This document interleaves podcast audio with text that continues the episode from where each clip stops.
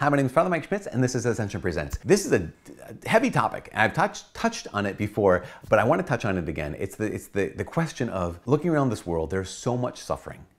There's so much evil in the world. There's there's physical evil, you know, people getting sick and dying. Uh, there's moral evil, people doing evil things. If God was good, why wouldn't He take it away? Why wouldn't God do something and, and make it so that bad things don't happen?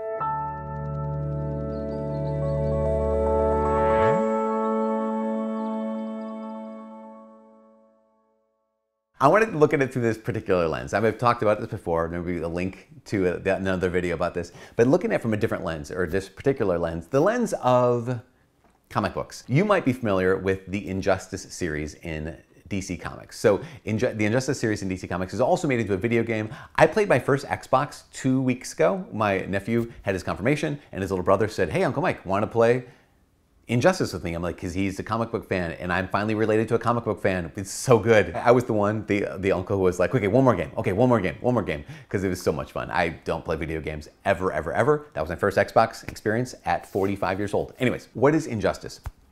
Injustice is like an alternative universe kind of storyline in which in that universe what happens is i'm going to totally be nerding out i apologize the joker uses the scarecrow's fear toxin on superman again please forgive me if you're like, who, what? Um, Joker uses uh, uh, Scarecrow's fear toxin on Superman.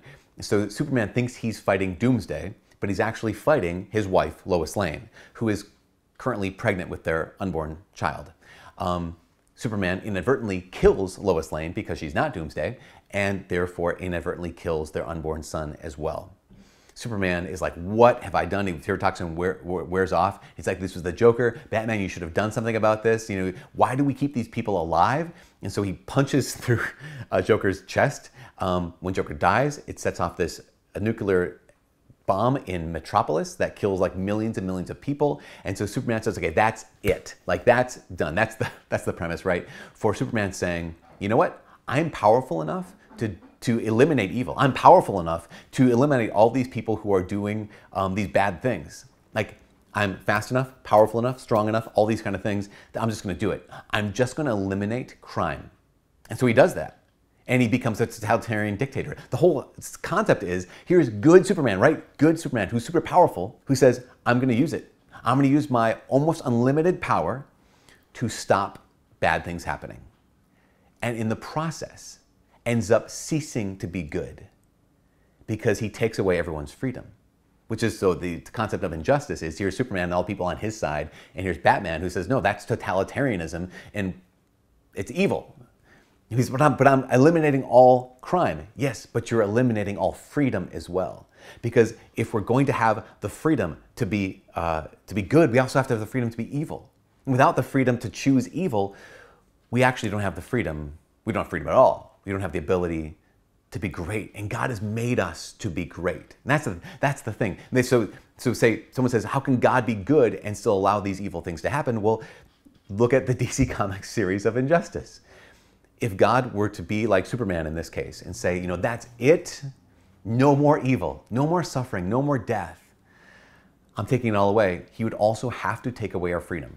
He said, well, yeah, but what if he just fixes it? What, what, couldn't he just fix it one more time, like bring us back to the garden and say, okay, okay, no more evil again. Here are fixed. Well, if you're a parent, you, if you're a parent, you know how that goes, right? Why in your house are there a bunch of things that are not yet fixed? Because the kids are still here. We know if we fix them, they're just going to break again. And that's one of the reasons why the Lord is allowing this world to be broken. He created this world good, and then we broke it and he allows it to be broken so that we can be free, so that we can be like him. Now, that doesn't mean that God doesn't care, doesn't mean that God is, is distant. In fact, it's the exact opposite. What is the whole story of Christianity? The, whole, the entire story of Christianity, Catechism says this, is every part of the story of Christ is at least partly an answer to the question why is there evil? Because what does God do? He doesn't keep his distance. He gets close. He doesn't not care. He allows what over, overwhelms you and what overwhelms me, he allows that to overwhelm him so much, the, so much so to the point where he experiences incredible betrayal. He experiences incredible suffering. He experiences incredible isolation and loneliness. He, he experiences what it is to have everything stripped from him as he's naked on a cross the point where all he can give is all he can give is his spirit. All he can give is forgiveness. He descends to the realm of the dead and rises in, rises in, in the resurrection. He cheers God. He's not impassive in, our, in the face of our pain. He's not distant from it. he experiences the passion and he gets close. He doesn't take away our pain. He doesn't take away our suffering. He enters into it, transforms it, and redeems it. This is so important. Jesus doesn't take away our suffering, doesn't take away our pain. He enters into it, he transforms it and redeems it. So that now suffering has power. Now suffering has meaning behind it because we what? We've been baptized in Christ. We live as members of the body of Christ. And one of the things St. Paul had said is he says, I rejoice in my sufferings for your sake, and in my body I'm making up for what is lacking in the in the sufferings of Christ for the sake of his body, the church. That St. Paul is saying, like, yes, of course, Jesus did it all. He, he, he paid the price, but he gives us what Pope John Paul II says a sliver of his cross. So that in your suffering and my suffering, because we're members of the body of Christ, right? The body of Christ still suffers. The body of Christ in heaven is glorified. But on earth, it's called the church militant, or the body of Christ that is, that is active, that's fighting, that's suffering. The body of Christ continues to suffer. And that suffering still does something. Your suffering still matters because Jesus didn't take away our pain because he couldn't take away our freedom. He wasn't, he's not willing to, not willing to take away our freedom. So how do you unite your sufferings to Jesus? I tell you, it's super simple. Because you're a member of the body of Christ, what did Jesus do? And he essentially says, Father, into your hands I commend my spirit. He just made the decision. For you, Father. He's made the decision. You're a member of the body of Christ. You've been baptized and brought into the, the, the church of the living God. You have the Holy Spirit within you. You're a temple of the Holy Spirit. You're a member of the body of Christ, as I said.